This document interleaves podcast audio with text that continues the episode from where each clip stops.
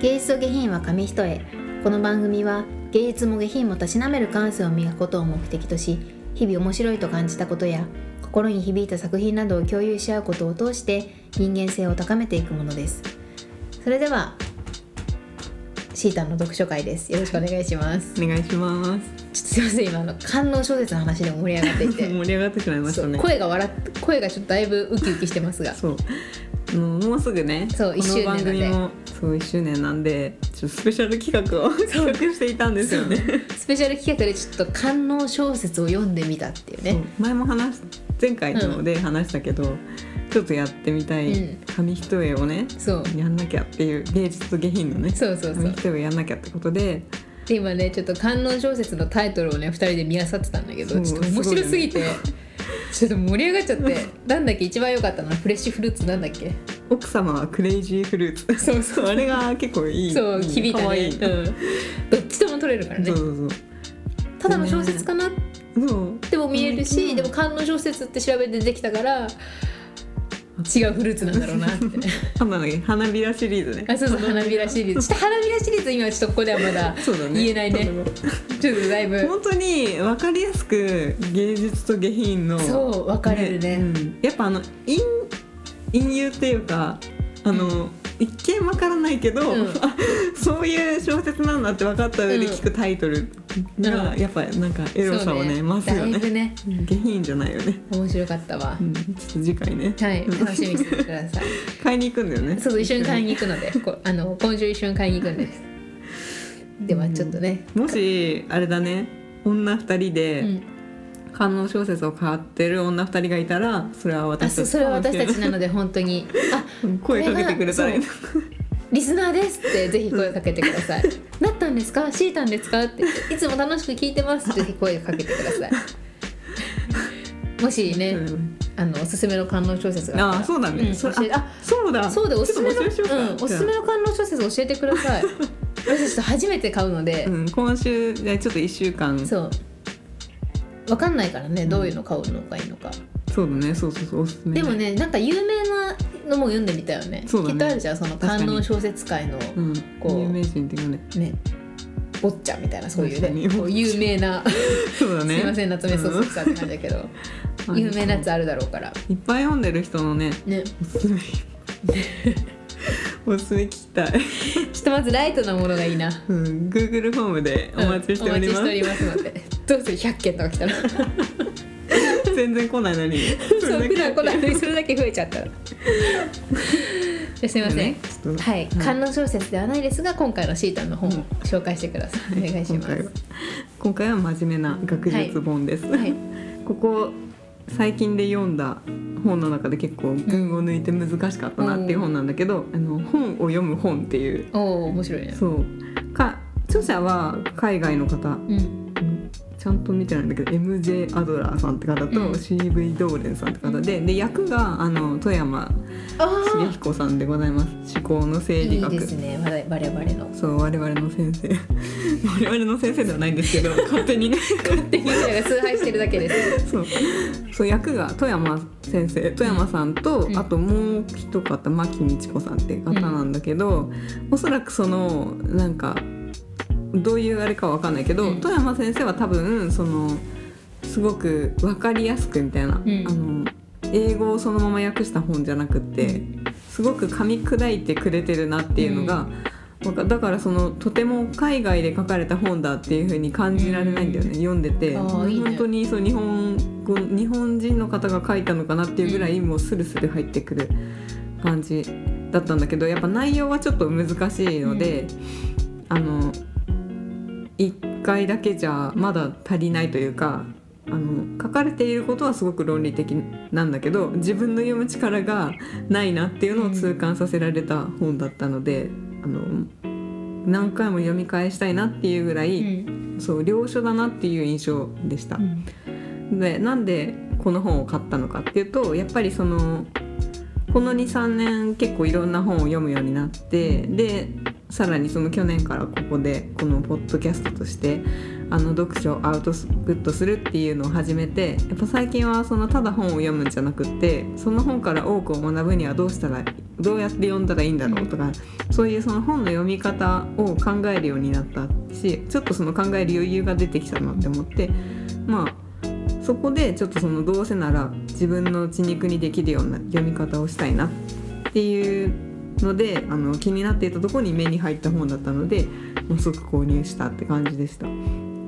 でこの本ではそういうなあの本の読み方っていうのを教えてくれていると同時にやっぱりそういうその良い本っていうのは何度も読み返して本当に著者が伝えたいメッセージをくまなく理解するべきだっていうふうに伝えてるんだけどやっぱりそういうその何度も読み返すたびに気づきを与えてくれるような本に出会えてく出会えることの喜びみたいな、うん、そういうことを結構伝えてくれていて、うん、やっぱりこれからなんかどんどんいろんな本を読みたいなっていうふうになおさら思ったし、うん、やっぱりその本好きな方とかもっとその読書の質を高めたいなって思っている方にはとてもおすすめな本だなっていう印象でした。で内容はちょっとあの結構濃いなと思ったので今回は前半をお話ししたくてで後半はまた次の機会にまとめようかなと思ってます。で、えーまあまずじゃあ本題のその本の読み方についてなんだけど読者がその本の内容を本当に理解するためにはやっぱりそのただ字面を眺めて読んだ気になっているっていうそういう受動的な読書ではなくってその書かれていることの行間を見ながら質問を出すっていうことを繰り返して読んでいく積極的な読書をしていかなければならないっていうふうに言っててでその本を読むってあの教師から何かを学ぶことにまあほとんど同じことだっていうふうに言ってるんだけどやっぱり大きな違いっていうのはその本を読んで学ぶことっていうのは教師っていう存在が目に見えないものであるっていう。目に見えない教師から学ぶっていう点がやっぱりその講座とかを受けるのとは大きな違いである。つまりその場でその分からないこととか疑問があった時に目の前にいる教師が目の前にいれば質問をすることができるけど本が相手ってなるとその問いの答えっていうのは読み手自身が自分で探さなければならないっていう。それがやっぱり本で学ぶこと独学とかも含めてあのそういう一人で学ぶことの最大の特徴であるし難しいことでもあるしって言っててでこののスキルをこの本を通してその体得していくことを目指しているっていう感じで。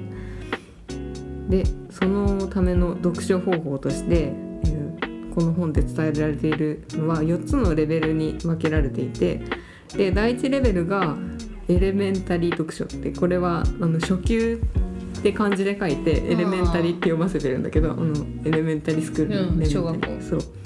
エレメンタリー読書と第2レベルが点検読書、うん、で第3レベルが分析読書で第4レベルがシントピカル読書っていう4つに分けられていてで、まあ、その順々にこう深く読むための方法みたいな感じなんだけどで今回はその初級と点検第1レベルと第2レベルについて紹介しようと思います。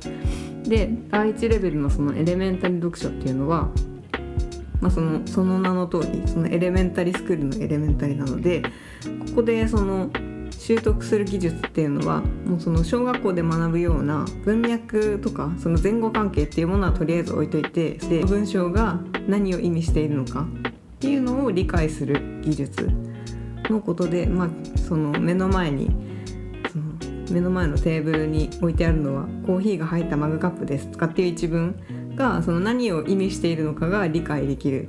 これがまあ初級読書なんでまあ大人であれば大体は多分もうここはクリアしているかなっていう段階で。なので、まあ、さらっと。で第2レベルの点検読書がまずねその全体を通してだけどその積極的な読書をしていくためには読みながら読者は次の4つの質問をしていくべきだっていうふうに言っててで1つ目が全体として何に関する本か。で2つ目が何がどのようにして詳しく述べられているか。で3つ目がその本は全体として真実かあるいはどの部分が真実か、うん、4つ目がそれにはどんな意義があるのかっていう4つをその本を一冊読み終えるっていうことを通して常にこう答えを自分で探していくっていう読み方をすることで、まあ、真にその本から技術を習得できるっていうふうに言っててでこの第2レベルの点検読書では今のその1つ目と2つ目の質問に答えるのに役立つものでで次のその第3レベルの分析読書っていうとこで今のその3つ目のと4つ目の質問に答えるっていう感じになっててなのでここではその第2レベルの点検読書の方ではまずその全体として何に関する本なのかっていうのとあと何がどのようにして詳しく述べられてる本なのかっていうのを探すための読書方法を紹介されててでこの点検読書も2種類あって1つがまずその少ない情報から全体の骨格を捉えるっていう方法。でこれをするために紹介されている手段という手法が次の6つで1つ目があの表題や序文を見ること。で2つ目が文本の構造を知るために目次を調べる。3つ目が 作品を調べる。4つ目がカバーに書いてある歌い文句を読む。5つ目がその本の議論の要と思われるいくつかの章をよく見ること。で6つ目がところどころ拾い読みをしてみる。でまあ改めてこう言われてみると結構その本を選んだりする段階でナチュラルにやっていることなんじゃないかなって思う。でまあこの方法はそこまで時間も取られないし熟読する上でもその全体像を把握した上で読んでいくってことができれば見え方も変わってくると思うからやっぱりその本を手にしたらまず最初にやるべき読書術だなっていうのを改めて思いました。まあ今までちょっとその軽視していたけどこれからはその目次をあの読んでから全体を読み始めるみたいな風にやってみたいなっていう風に思いました。で2つ目の点検読書っていうあ2つ目の方法があの書かれていた内容であのここを読んで希望だったのが賢くなりたいという高慢な高みを抱いて難しい本を読み始めたのに徒労に終わったという経験は誰にでもある、うん、そもそもそんな本を読もうとしたのが間違いだったと思い込んでしまっても無理はない。ところが間違いはむしろ難解な本を一度しか読まないでそれでも多くのものを得ようとしたところにある。正しいやり方で近づけば専門書でない限りたとえどんなに難解な本でも読者を絶望させるようなことはない書かれてて一度の読書とかでやっぱりその今まで習得しようとしていた自分の項眼さにちょっと反省したなっていう。でそのここで紹介されてるのが表面読みっていうものででそれはもうそのとにかく読み通すことだけを心がけるっていう方法で、うん、まあ、一旦その細かい言葉とかあのちょっとわからない文面とかがあっても一旦と読み飛ばしてその通読することをもう最優先するっていう。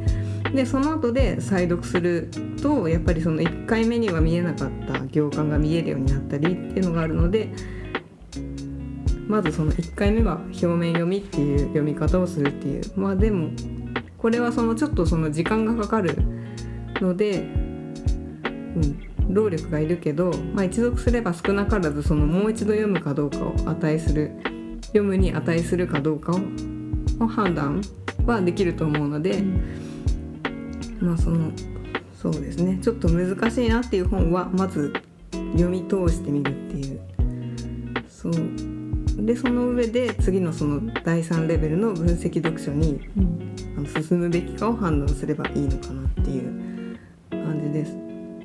まあ、その第3レベルの分析読書でうんと分析読書がやっぱりこの本のメインになってくるところだと思うんで本当にその著者が伝えたいことをこう祖母なく習得する。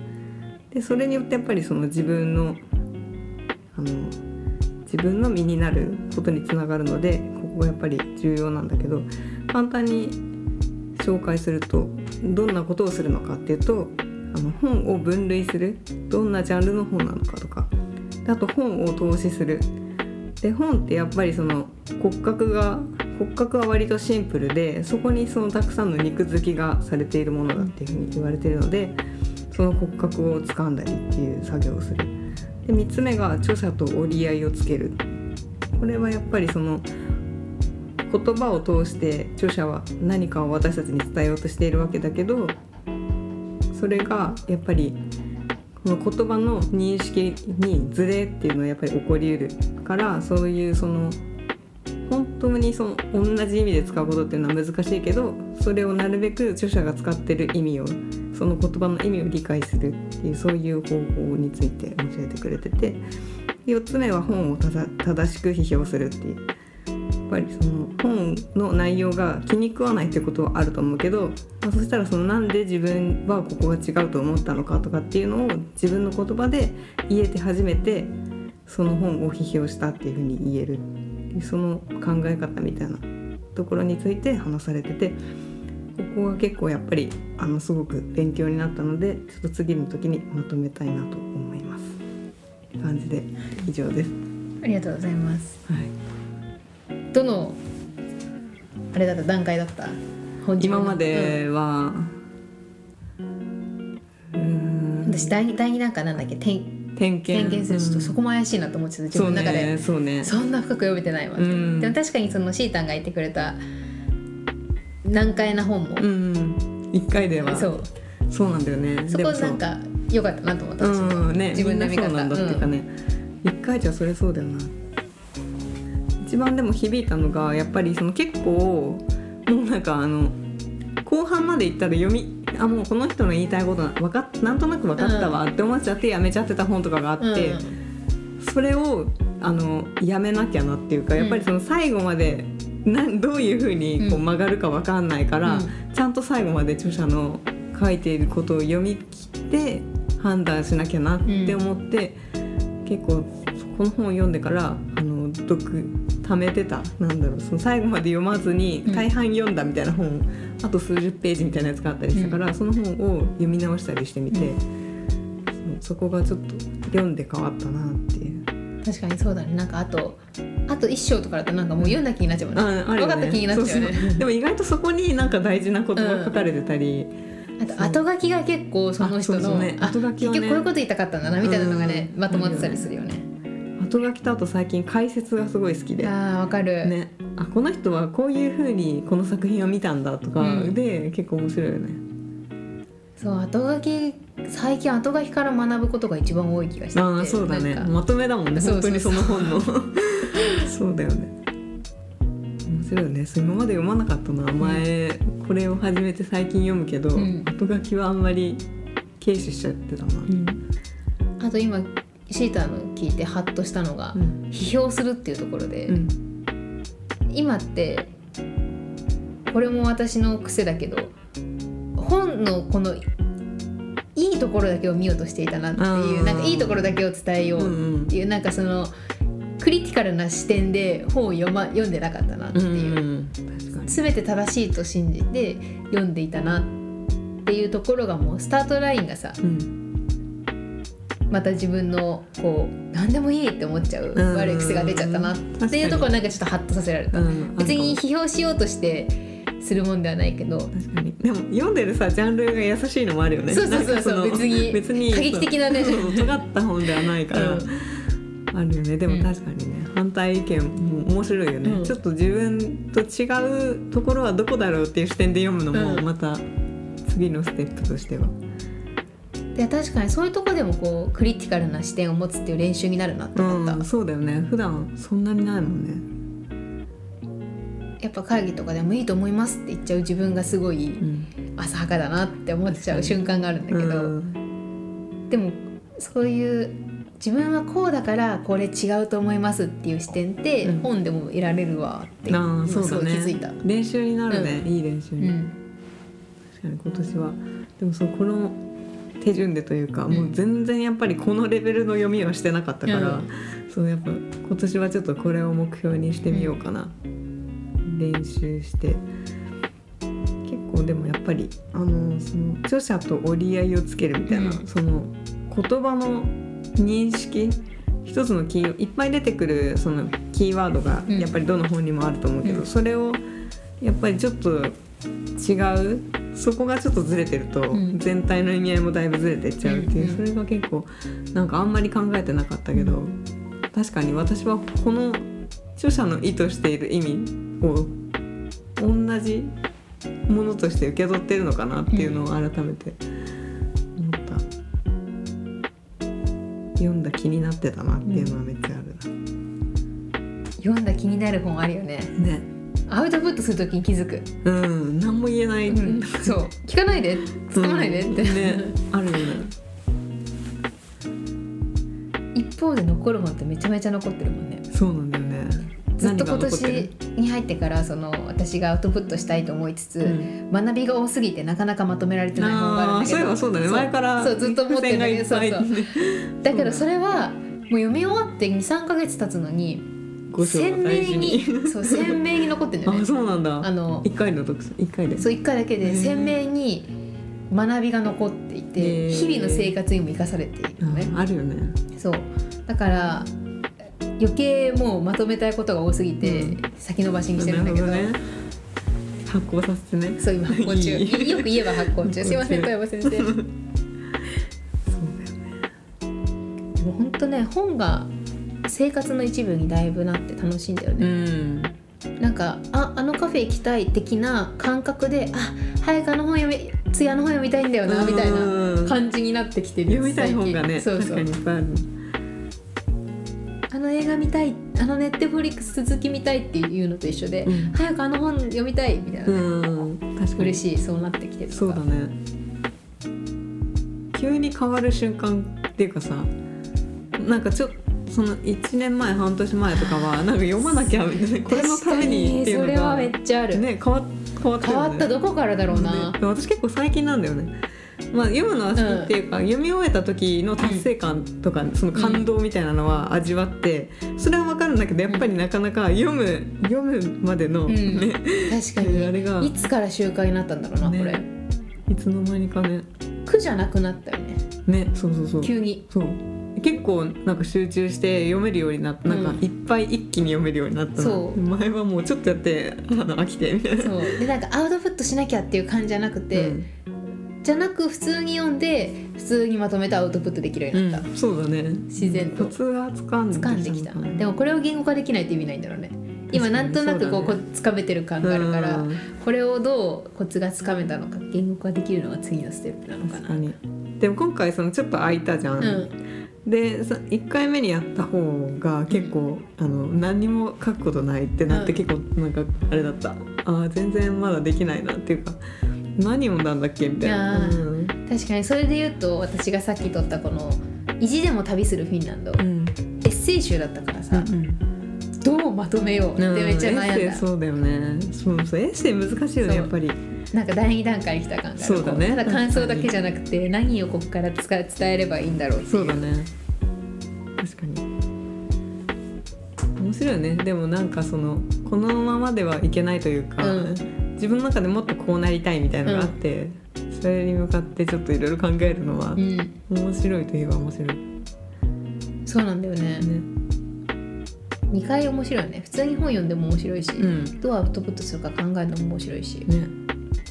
本当にでもさなんか休日とかさあんま何も考えないとさその YouTube みたいなとかさ、動画で終わっちゃっててもさ本だとすごいさ本進んだ分ですごい満足感充実感がすごいよね。いいよね。最近本当家でずっと本読んでるのめっちゃ好き、ね。週末もうテスト前とか本当に基本予定入れないようにしててうん土日先,、先週とか。うんもうずっと家入れるわってなって、もうずっと本読んで 勉強全然して本楽しいってなって。た でも私もこの今朝早くカフェ行って勉強してから会社行ってんだけど、うん。勉強してるあーこの一章終わったら早くあの本読もうっていう感じになってる、へー本読むことが楽しみで勉強頑張るみたいないいね相乗効果確かにそうなんだよねなんかでも勉強最近でもそうあの次は次こそ頑張ろうってそうなって、うんやり始めてなんか久々にあ勉強楽しいかもってちょっとなってきて、なんかそうなると結構さその会社の人とかにさ勉強してるの偉いねみたいな言われてもさ、なんか偉偉いか偉いかなっていうかなんかかるかも。偉いにちょっとなんか疑問というか、ね違和感を感じる。趣味みたいな感じ。やそうねだんだんね。なんか楽しくてやってるから別に偉くはないよなそう学生の時だったら偉いねって言われて、うん。そうなんですって感じだったけど。今は不思議な感じだよね、取れって言われてとやってんだったらまあ確かにやるの偉いかもしれないけど。自主的にお金払ってやってるからな。そうそうそうなんだよね。だから偉いって確かに違うかもね。ねえなんか。ね。やっぱでも集中するって楽しいんだな。うん。あとやっぱ久しぶりに今アウトプットしててやっぱアウトプットって頭使って面白いなと思う、そうだね。頭がいい今いい疲労感がある。なんあかーそうだね。ちゃんと使った感が気持ちいい。に。午前中から。そう。午前中から。そう。一日今日はポッドキャストデーみたいな感じで、そうだね。午前中カフェ行って本まとめて本当はね3つやりたかったんだけど。挫折した。ねさすがにできなかっちょっと挫折しちゃった。たやっぱねもう発酵させようって言って後回しにしちゃうから。そうそう発酵違うって使って。る何でも発酵。でも発酵でかいよね。発だって1酵でかい週間前本当に何もかけなかったけどなんかちょっと時間を置いたらそうそうそうそう。なんとかまとまった。やっぱちゃんと考え続けてんだろうねそうだよね。なんか出さなきゃみたいな、来週は何冊できる？来週は2冊はできるかな、る？うん、じゃあ2冊結構ストック本のストックはね今ある。そうだよね、うん。今週その3を目指してやってたから、うん。そう四読むのも進んだからそう。またね週1でちょっとやりたいな、ね。頑張ろあプラスそうだね。来週はじゃあ2冊やって。う感動小説一そう。冊間のじゃあゴールデンウィークのどっかでうん。感動、感動っていうかそうスペシャル回を1回やって、うんそうだねよいしょどうしよう。感動小説一瞬で読み終わっちゃっ確かに。1時間ぐらいでた。めっちゃおもろいっつって。メルカリ出るの楽しみだな。確かに。どれぐらいのね。で結構気になったりしてそうじゃないあでもそっちの方が買いやすいもんね、な確かに。そうあメルカリに探せばいいのか。もでもちょっと買いたい、買いにい。本屋で買いい。たい変態か、何を目指してるんですかね本屋で買いたいとか言って。